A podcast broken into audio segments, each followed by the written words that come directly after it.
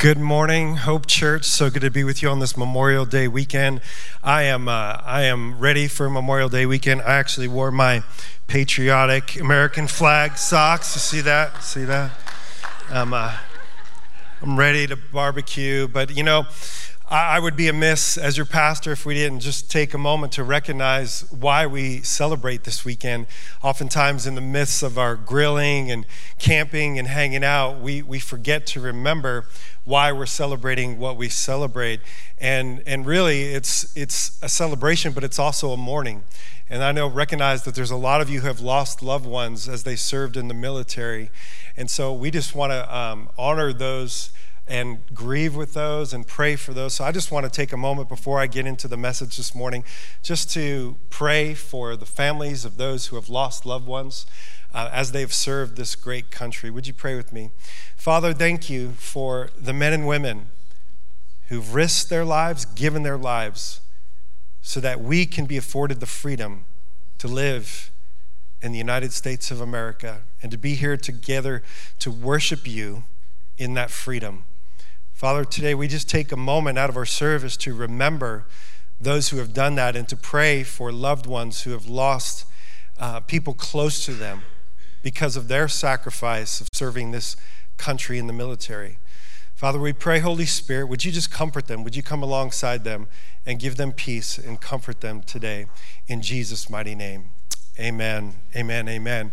Hey, I also want you to know that if you've been coming to church, Hope Church, for a little while, you know that I have a really heart and passion for this nation. Believe that we're kind of at a crossroads in this nation. Believe that the people of God, the church, need to pray for this nation. And so I've been taking time out of our services to do just that, to pray together. I also want you to know that we have some resources to help you. I believe that the church needs to rise up for such a time as this and to not just pray for our nation, but also get involved in our nation. I don't think it's enough for us to not be happy. I think many of us would agree we're not happy with the direction of this nation, even in light of some of the events that have happened this past week, of the shootings in Texas and the loss of innocent lives of young people who have been robbed of a future and their loved ones from experiencing that future with them.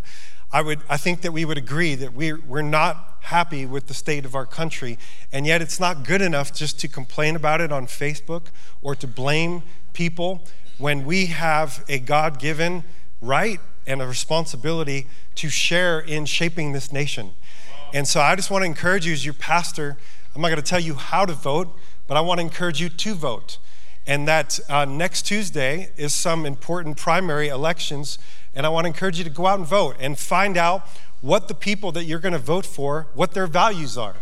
And we want to help you with that too, by the way. In fact, we have a seminar coming up pretty soon called Biblical Citizenship in Modern America.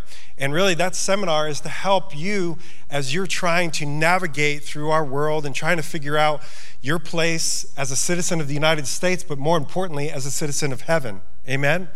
And what our biblical responsibility is in that citizenship. So I want to encourage you, there's a booth set up out in our lobby, and they'll also have a voter's guide that helps you, because I know it can be challenging knowing what people value and how to vote. So we want to be able to give you resources to help you do that. But get out and vote and pray for our nation. Amen? On this Memorial Day weekend. So glad that you're here. I'm going to jump into the message this morning. And if you've been around Hope Church, and I know many of you are new to Hope Church, I just want to invite you to jump right in. We're in the middle of this message series called Everyday Saints. And if you haven't noticed, I'm wearing my I bought this Always a Saint on Sunday t-shirt. And I bought this t-shirt on a trip to New Orleans, because that's how you say it. You don't say New Orleans. I learned that down there in the bayou. You say New Orleans. It's kind of like one word, okay? Little lesson. If you don't get anything out of it, look what you've learned already today. And in that trip, I just saw this shirt, and I loved it. I thought it was funny, but I also think it's representative of how many of us live the Christian life. It's like, we come to church on Sunday, and on Sunday, we're saints, and we follow Jesus, we worship Jesus on Sunday. But more importantly, The Christian life and following Jesus isn't just about coming to church. It isn't just about reading your Bible. It isn't just about doing some good things. It isn't just about doing your Bible app, devotion in the morning. It's actually this, in the first message that I brought to you, that you are a saint, set apart for a purpose, to make a difference every day. It's not just about Sunday. It's about Sunday, Monday, Tuesday, Wednesday, Thursday, Friday, Saturday, every single day. God has called you and me to make an eternal difference in the lives of other people. And yet, that's where most of us get lost. In fact, even when I say you're a saint, a lot of us, that's where we stop right there. Whoa, whoa, whoa, Pastor Lance. No, that might be good for you or for some of your elders of your church or leaders, but don't put me in that category. I'm not good enough. And that's where we make the mistake. Can I give you a secret of the Christian life? You've never been good enough, and you never will be good enough. I will never be good enough. It's not about our goodness. It's about the goodness of Jesus Christ. And when he went to the cross, he took on all your badness, all your sin, nailed it to the cross, forgave you, but he didn't stop there. He also imputed to you, which means he took on all your sin and all your badness, all your weakness, all your limitation, and he gave you and I this gift called grace, something we don't deserve. He took all his goodness and his sinful life, and he said, I want to give this to you. And this is exactly why when Paul was trying to encourage the churches in the New Testament, every book that Paul would write, he would start out with a greeting. I, Paul, chosen by God. He recognized something that you need to recognize. He was set apart and called by God for a specific purpose. Paul's specific purpose was that he was called to be an apostle. And then he said something significant. He would say to the saints in Ephesus, to the saints in Corinth, to the saints in Philippi. And let me tell you something. It wasn't because they deserved to be called saints. And so oftentimes we think of being a saint as we're so much better, we're holier, we're better people than we deserve. And the truth is, yes, it's true. Paul was trying to get them to understand something that I'm trying to get you to understand as your pastor, and that is this, that yes, we don't deserve to be called saints. Trust me, the people in Corinth did not deserve to be called saints. You want to talk about problems in the church? Oh, they had problems, all right. I mean, that guy's sleeping with his mother-in-law. They're eating the communion bread, like for dinner, not just like taking communion. Like they're eating the communion bread. They had all kinds of problems with sin and weakness and limitations and flaws, just like we do today. And yet Paul said to the saints in Corinth. And I believe we need to have a revolution of everyday saints, that when we get the understanding that we can identify that God has called me and has set me apart.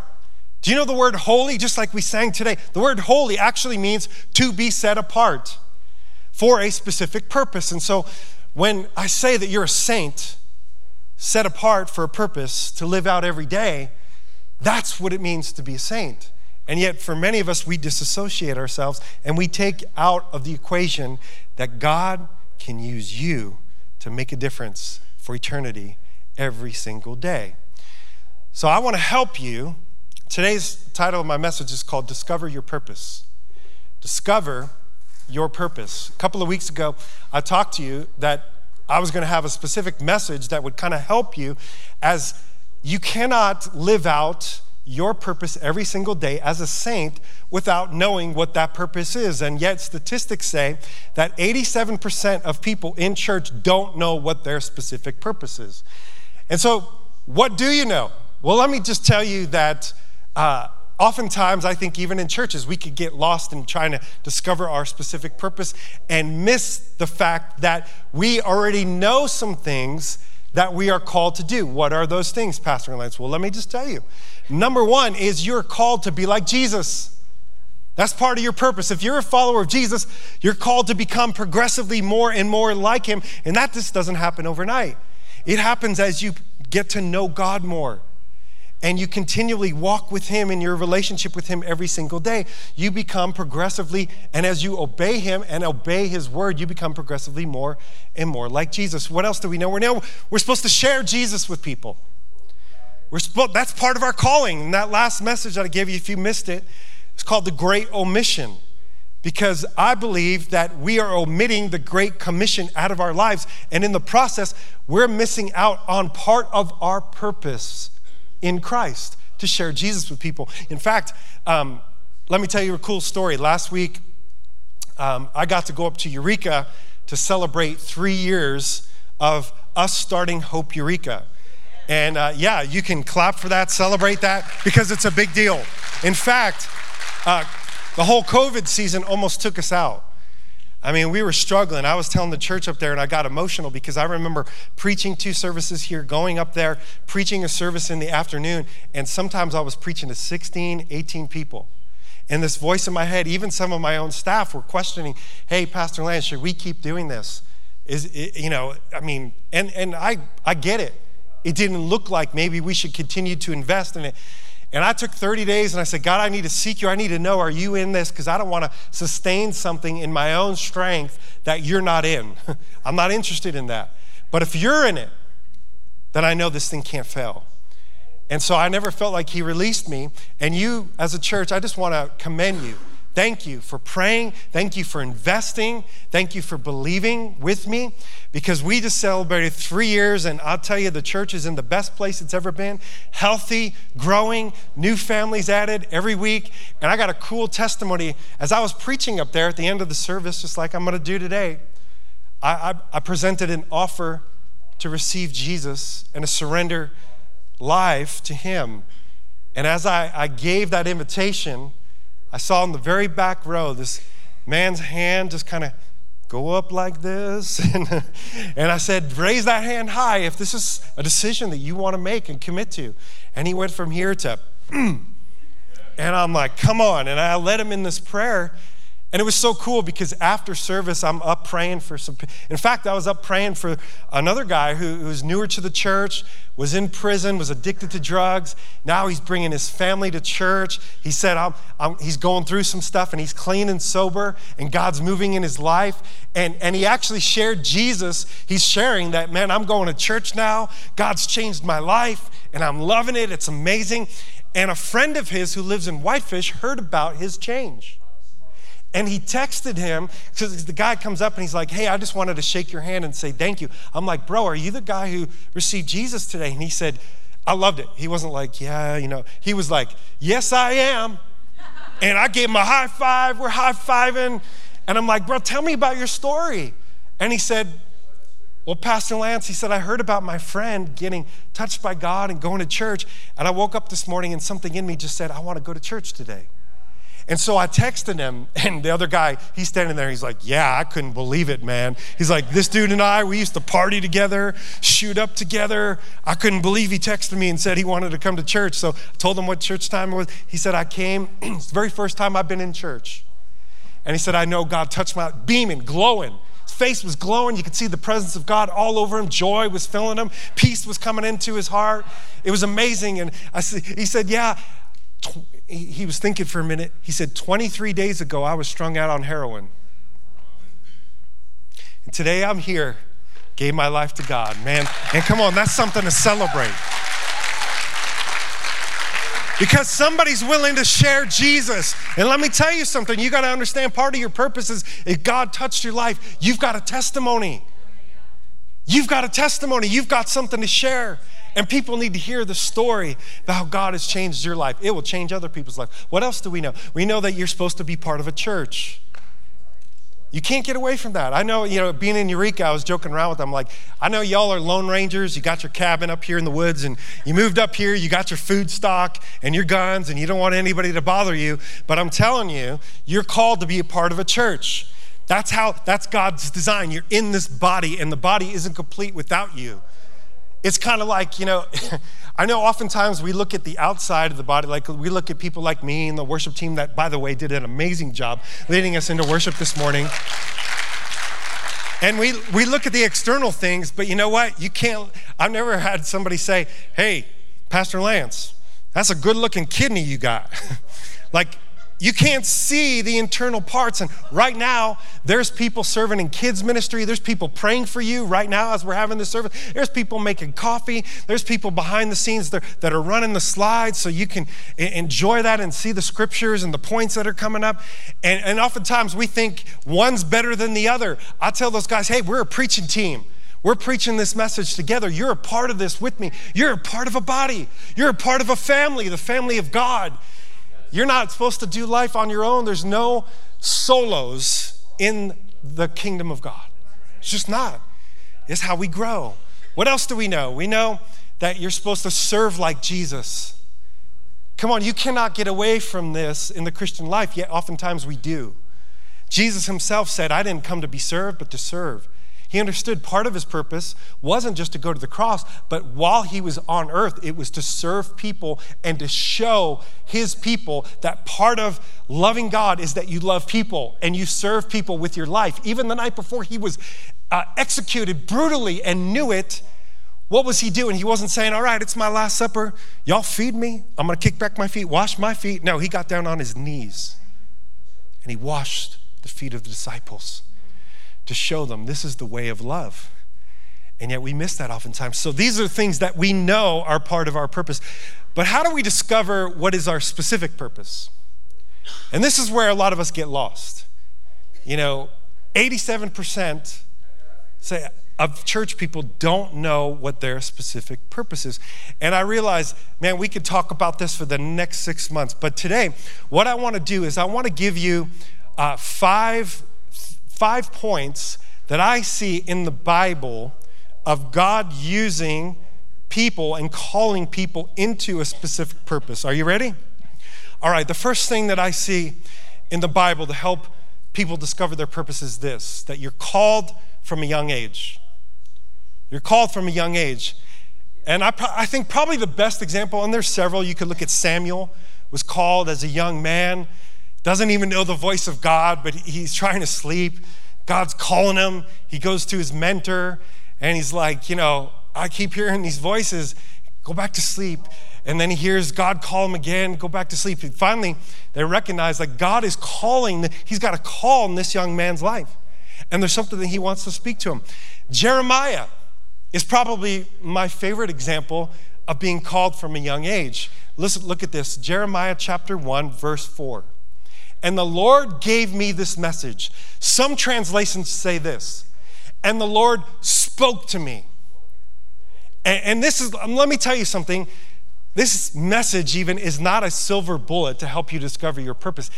It is intended for you to just that begin a journey of discovery. God wants you to step into your story with him and discover. Discovering something is a process.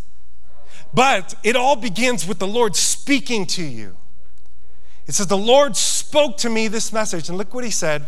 This is so important. He said, I knew you before I formed you in your mother's womb. This is why we don't believe in abortion as Christians, because we believe the Bible. And my Bible says that even though you may not have been planned by your parents, God planned you. You've been planned. I mean, even this scripture here, look what it says. I knew you. In fact, that word knew also could be translated, I chose. God knew you and chose you when? When you were in your mother's womb? No, before you were even formed. That means God had you in mind even before you were conceived. And he had a plan for you. He had a purpose for you. He says, I knew you before I formed you in your mother's womb. So he knew you, and then he shaped you. His hand and DNA and fingerprints are all over you. And it's why even as a young age, I believe there's a scripture that says God has planted eternity in the hearts of men. Do you remember when we were kids? Remember how we would play cops and robbers, cowboys and Indians? Put on the fireman's hat, get all dressed up. Maybe that was just me in my childhood because my mom's an actress and she would give me outfits to dress up in. I don't know. But I know that for a lot of us, when we were young, there was dreams in our heart. There were things that we just felt passionate to do. And if you notice something, when we were young, oftentimes it was we wanted to do something to help other people. It wasn't even a selfish dream, or it wasn't a selfish idea, but there was something innately in you that you were born with, that you were created for. And oftentimes at a young age, we have a sense of what that might be. And actually there are times, if you grew up in the church, where God will speak to you a word and he'll start telling you. And it amazes me sometimes. I'm not one of them, but I have pastor friends who say, I knew from the time I was 6 years old, I was supposed to be a preacher. And I'm like, well, God bless you, brother. It took me 42 years. But you know what I mean? It's like, which leads me to my next point, which is, oftentimes, we may not know from a young age, or maybe we do, but we're not exactly sure what that is. And so we discover our purpose progressively. Progressively. This is the journey of walking with God and the pursuit of discovering our specific purpose. This is my story. I knew that God had something for me even in my teenage years, but I didn't know specifically what that was. In fact, when I was in high school, there was this man that God used in my life in a significant way. He was a Christian counselor. My dad started going to this Baptist church, and he'd drag me with him. And I went because there was this really cute worship leader that I was interested in dating. And by the way, I did date her. And so the moral of the story is, young people, if you're trying to find a wife, church is the place to come. No, just kidding. She wasn't my wife. She isn't my wife, but it got me to church. My wife's like, wait a minute, you've got a second wife here? No, we are not of that faith. Just to be clear, this isn't the housewives. No, anyway. But I'm telling you, it got me to church. That's my point. And sometimes God will use things to get you to church. And so this man, there was just something that he said. He called me out of the blue one day and he said, hey, I see something in you. And what he saw was the heart of God opened his eyes to see there was something in me that God wanted to draw out of me. But he also noticed that I was damaged. I had a lot of wounds. I'd been hurt. And he could see it in me. And he said, listen, I would love to counsel you for free, just to be a blessing to you and to help you. And I started meeting with him, and God started healing the brokenness in my life. And what I believed is God was using him to prepare me to receive Christ, because it would be a year later that I would receive Jesus as my Lord and Savior. And the very first inclination when I got saved and surrendered my life to Jesus was, I wanted to be that guy for somebody else. I wanted to help people the way he helped me. I wanted to see things in people that I couldn't see just naturally, but by the very Spirit of God, I could see inside of people and call those things out of them. I had no idea I would be standing here before you today, and this would be part of God's purpose for my life. But if you would have asked me, I would have said, if you would have said, hey, what's your purpose in life? I would say, man, I don't really know, but here's what I know. I know that God has called me to help people find freedom in their lives so that they could fully step into the fullness of who they were created to be in Christ. I didn't know I would become a pastor as a result of that. And so it's just been a progressive as God, which kind of leads me to the next thing. But I want to show you something, because when you read about the accounts of people in the Bible, like David, for example, and there's others, there's other examples in the Bible of progressively stepping into who God has called you to be. But I think David is one of the best examples. Because, listen, do you realize that David was anointed king over Israel, and then he got sent back to being a shepherd? And if you think about this for a minute, it could have really messed David up. It actually could have pulled him out of his purpose, because he thought, man, I don't know if that prophet was right. He might have had some bad pizza or something. What was up with that? He anointed me king, but I didn't have nobody put some slippers on my feet. I didn't have nobody feeding me grapes. Where's my harem? Where's my palace? I got no throne. What's the deal? I'm back with the sheep. And oftentimes, God will test our hearts because he will give you a word and speak to you part of your destiny, part of your purpose, but then he'll put you back out in the wilderness for a season to see, do you believe the word of God? Will you stand on the word of God? And will you progressively pursue me as you're trying to figure out all that I have for you? It would be, most scholars believe, almost 15 years before David would finally step into the throne and be placed, appointed as king. He was anointed, but there's a difference between the anointing, the word, and the appointment. And look at this in 1 Chronicles 14:2. When David actually got installed as king, look what he said. And David realized that the Lord had confirmed him as king over Israel and had greatly blessed his kingdom. For who? His sake? No. See, God never calls you to do something for a purpose just for your own sake. Yes, there's a blessing in it that you receive, but the blessing is never just for you. It's for the blessing of the people around you, the people that God has put you over, that you're leading. But I love that David realized 15 years, and David's like, God, what are you doing?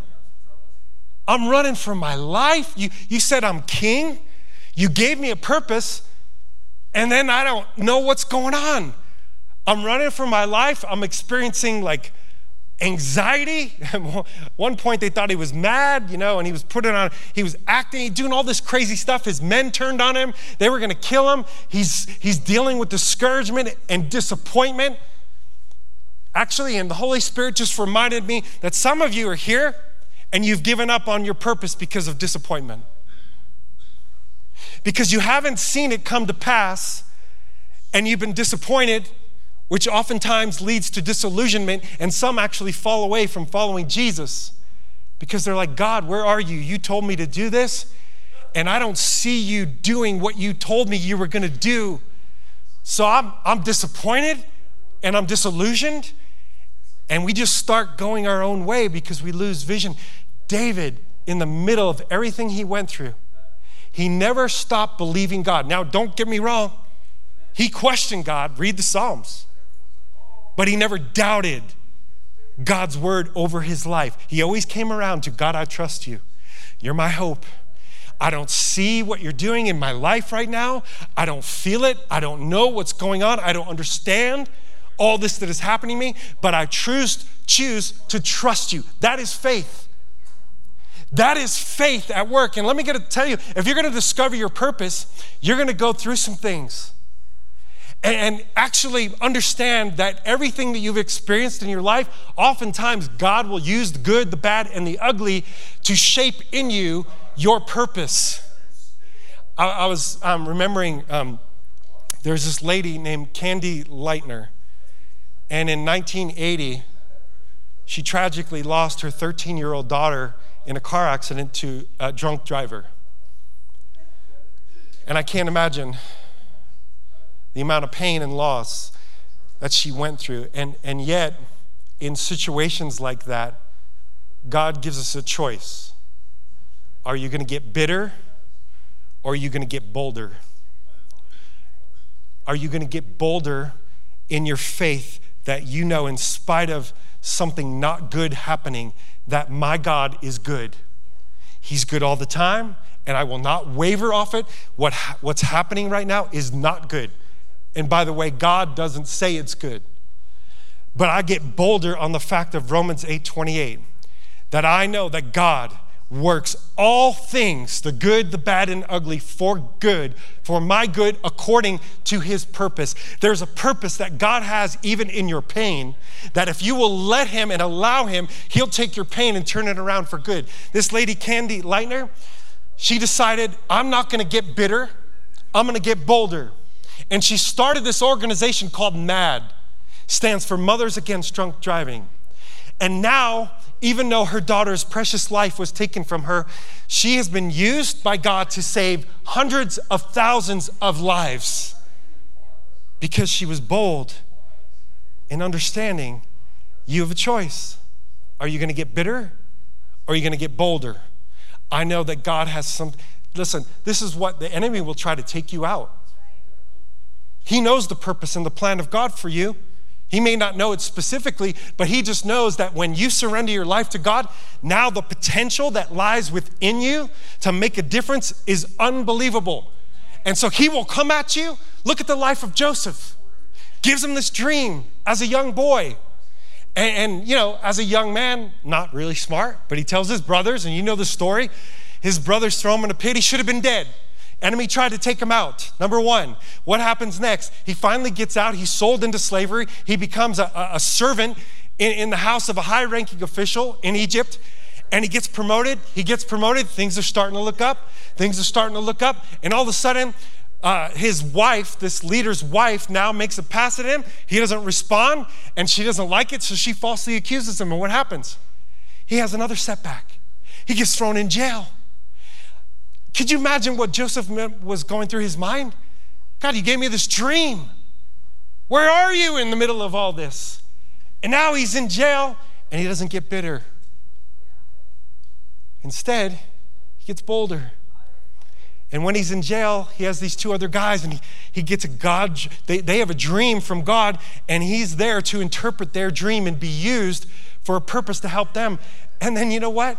He says, don't forget about me when you are free and in the king's palace. And guess what happens? You forget about him. And he's stuck in jail. Too many of us, you feel like you're stuck in jail. Like you know God has a purpose for your life. You know there's been prophetic words spoken over your life. God has spoken to you through his scripture. He's spoken to your spirit. And you feel just trapped. And let me tell you, in the middle of that, you have a choice. Are you going to get bitter? Are you going to become disillusioned? Or are you going to become bolder, that I don't get what's happening, but what I get is that God has a plan and a purpose for my life, and I don't care what you throw at me, devil, I ain't going to stop the will of God for my life. And you got to have almost a holy grit about you. And you're not going to be deterred. You're not going to be disillusioned. You're going to continue to be determined. Because oftentimes your history will determine your destiny. And the things that you've gone through, God will use and turn them around for good. Yes. Amen? The third thing goes hand in hand with the second thing. The second thing, progressively God will show you, but it goes along with this third point, and that is opportunity. That God will open doors before you, and this is why your relationship with Jesus is so important, and the help of the Holy Spirit in this process. You can't do it without him. And there's a scripture in Revelation where it says that God can open doors that no man can open and will close doors that no one can shut. Sometimes God will put a God opportunity right in front of you, and you have to understand that God is opening this door. It's an opportunity for me, and I just need to have the faith and obedience to step through it. And this is where we can get stuck sometimes. Do you know that there's two words, Greek words for time in the Bible? The first one is chronos, and that literally means time. Like right now, it's a certain time, and time is ticking. Chronological, it's where we get the word chronological time from. It means chronos. But there's a second word for time in the Bible. It's the word kairos. And that word is different from chronos in that it means there's an opportune time. Like there is a God-appointed window of opportunity given to you in a season, and it is your responsibility with the help of the Holy Spirit to recognize God is opening this door, and I don't know what's on the other side of it. In fact, I'm a little bit scared to step into it. It's too big for me. It's scary. I don't know what's there. It's a little bit dark. But in faith, I choose to trust God that if he's opening this door, he's going to be on the other side of it, and I'm going to step through it. And here's the thing. Here's how the progression and the opportunities work together. There are some things that God wants to lead you into, that if you don't step into that door, in that opportunity, he can't lead you to the next door. It takes your faith and obedience to say, yes, God, and step out in faith through that door, and then God meets you on the other side of that, and actually gives you the grace, the supernatural empowerment to take the next step. And you see that? God opens one door, I step into it, and his grace comes on me. Key point, you've got to get this. The grace isn't on you until you step through the door. And this is the problem why a lot of us don't step through it. We want to feel ready to step through that door. We want to feel God's empowerment to step through that door before we step through it. So a lot of us are just standing here waiting. All right, God, I'm waiting for you to give me the strength, give me the grace. Let me feel like I can step through that door, and we never do because we don't feel it.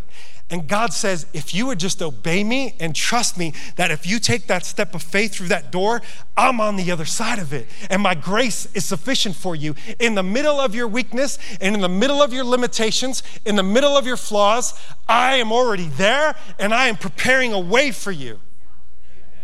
But you got to be willing to step out in faith in that opportunity. Look at this, is all through the Bible. You see it when Jesus comes to the disciples. Now, you got to believe that the disciples, God, he doesn't force people. I believe in destiny, but I believe in a destiny where God can look down the corridor of history and into the future and see the people who choose him. But you and I have a free will choice.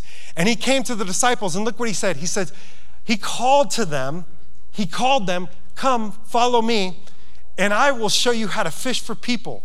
I love this. Two things I love about it. Number one is he gave them an opportunity to follow him. It was an open invitation. I'm opening the door. You want to come follow me? In that Kairos moment, they had a choice, just like you and I have a choice.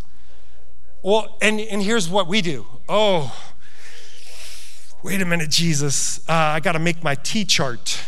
I got to do the pros and cons, and I got to figure out, and try to calculate, do I have enough resources to be able to leave my job and to follow you?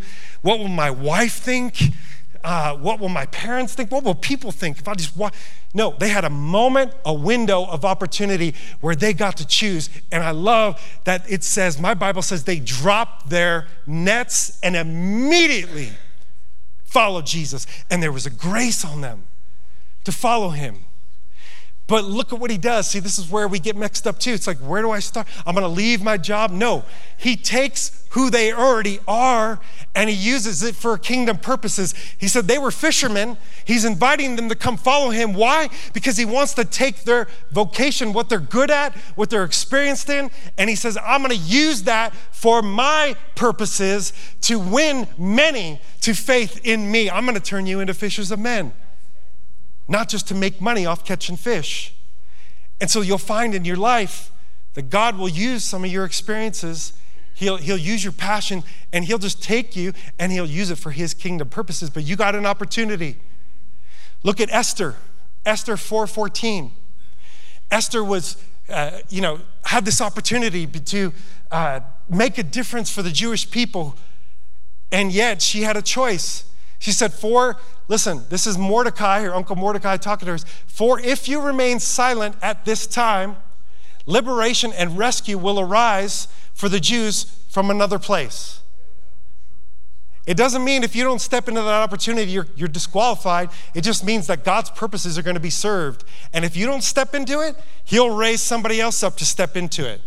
You might get another chance, but it's not now. God's got to do some stuff in you. He's got to work his character in you. You got to build up your faith. But look what he says here. This is so important. He says this also, and who knows whether you have attained royalty for such a time as this, for this very purpose. Who knows for such a time as this if God hasn't placed you in that school? Who knows if for such a time as this God hasn't put you at that job? Who knows for such a time as this if God didn't appoint you to be a teacher, to make a difference in the school? For such a time as this, there's an opportunity. The fourth thing is this, God encounters. God will use God encounters to speak to you and to show you that he's got some. This is why we believe in youth camp so much. Because I believe that young people need to experience and encounter God for themselves. I know this better than anybody as a pastor, My prayer continually for my kids is that they're not living off their parents' faith. They've got to establish their own faith. And yet, when you get away with God at youth camp for four days, undoubtedly, every single one of my kids have encountered God there. God spoke to them. I'll never forget. Today is my son Blake's 19th birthday. Shout out to you, buddy. I know he's here somewhere. I love you. Proud of you. But I'll never forget my wife and I showing up to youth camp, and God had just spoke something to my son Blake. Powerful. Part of his destiny and purpose was in the word of the Lord for him. And he's sitting down. Everybody else is up front. And he's sitting down and he's writing in his journal. Furiously, God spoke to him, writing down what God spoke. You and I need those God encounters. That's why that's why even before I was a pastor, I never missed church. I want to have a moment just like we had in worship where God is moving powerfully. And there's a word of the Lord that comes. God wants to do something specifically for you. You're struggling with anxiety?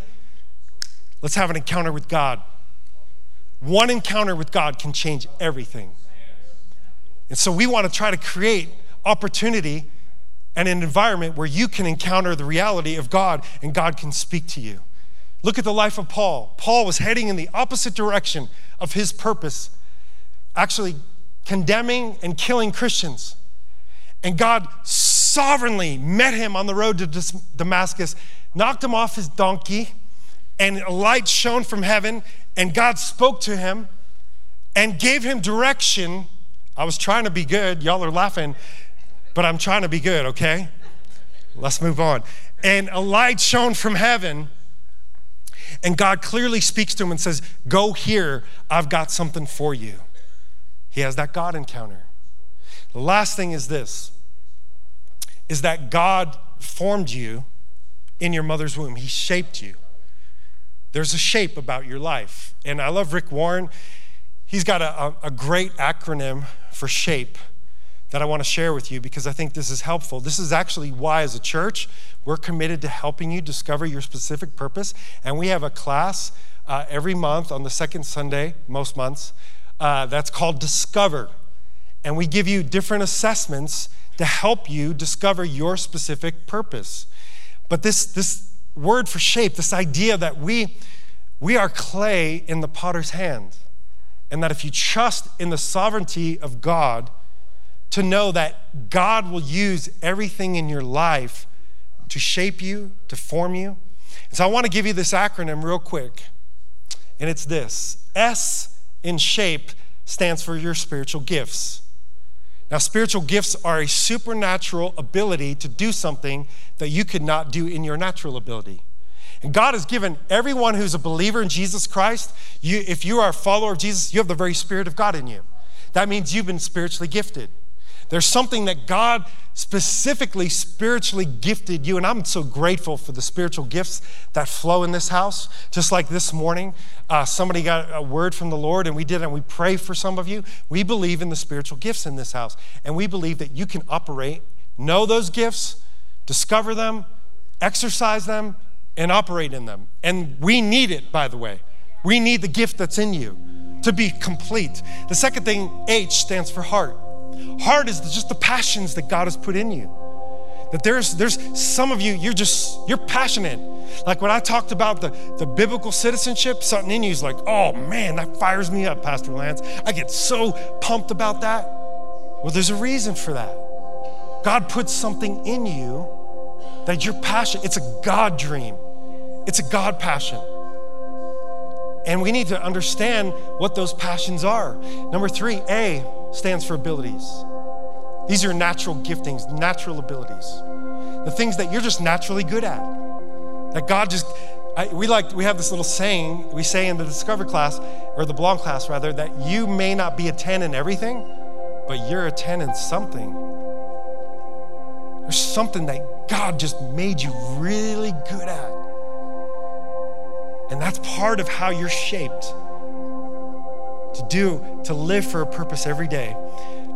The P stands for your personality.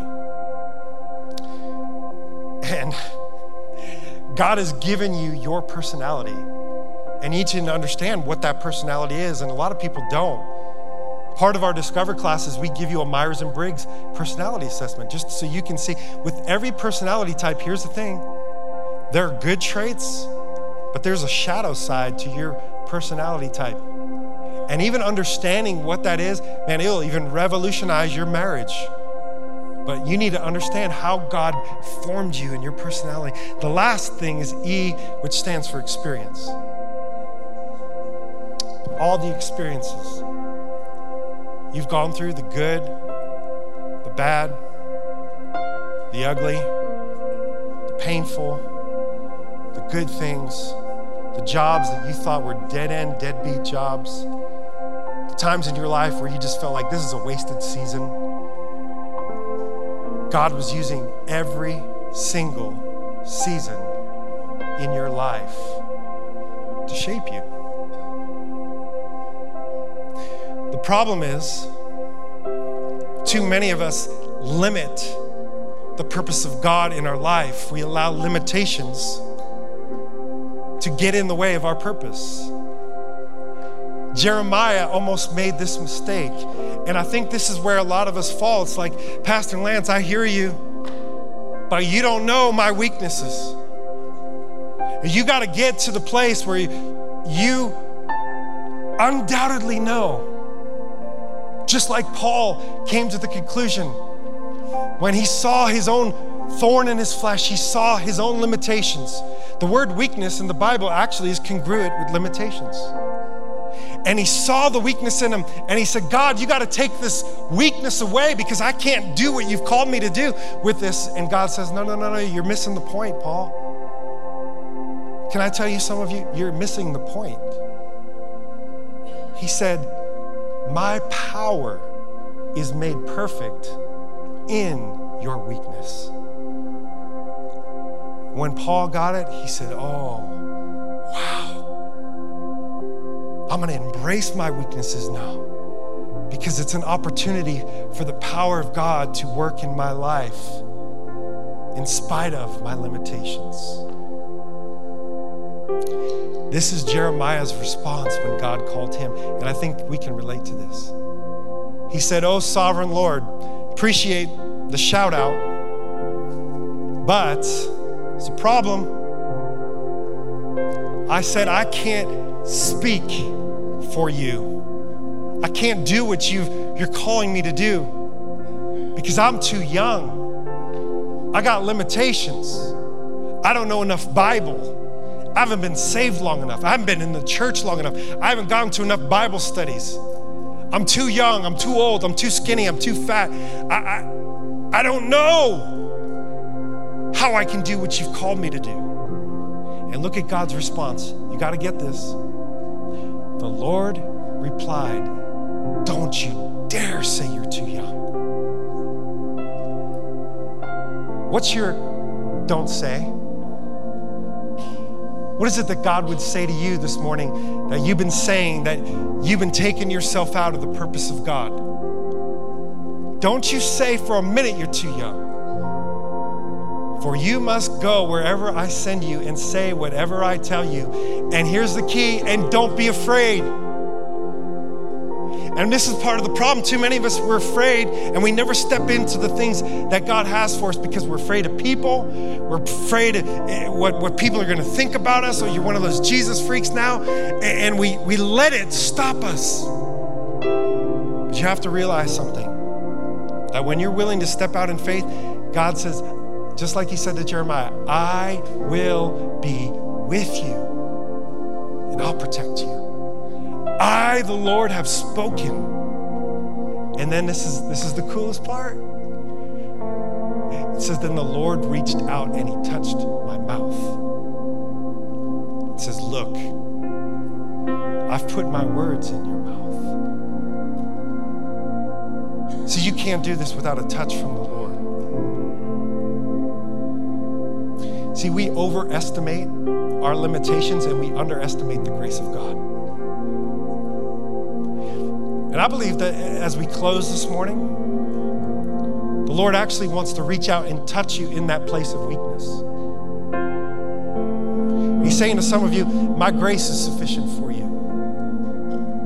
I'll end with this short story. I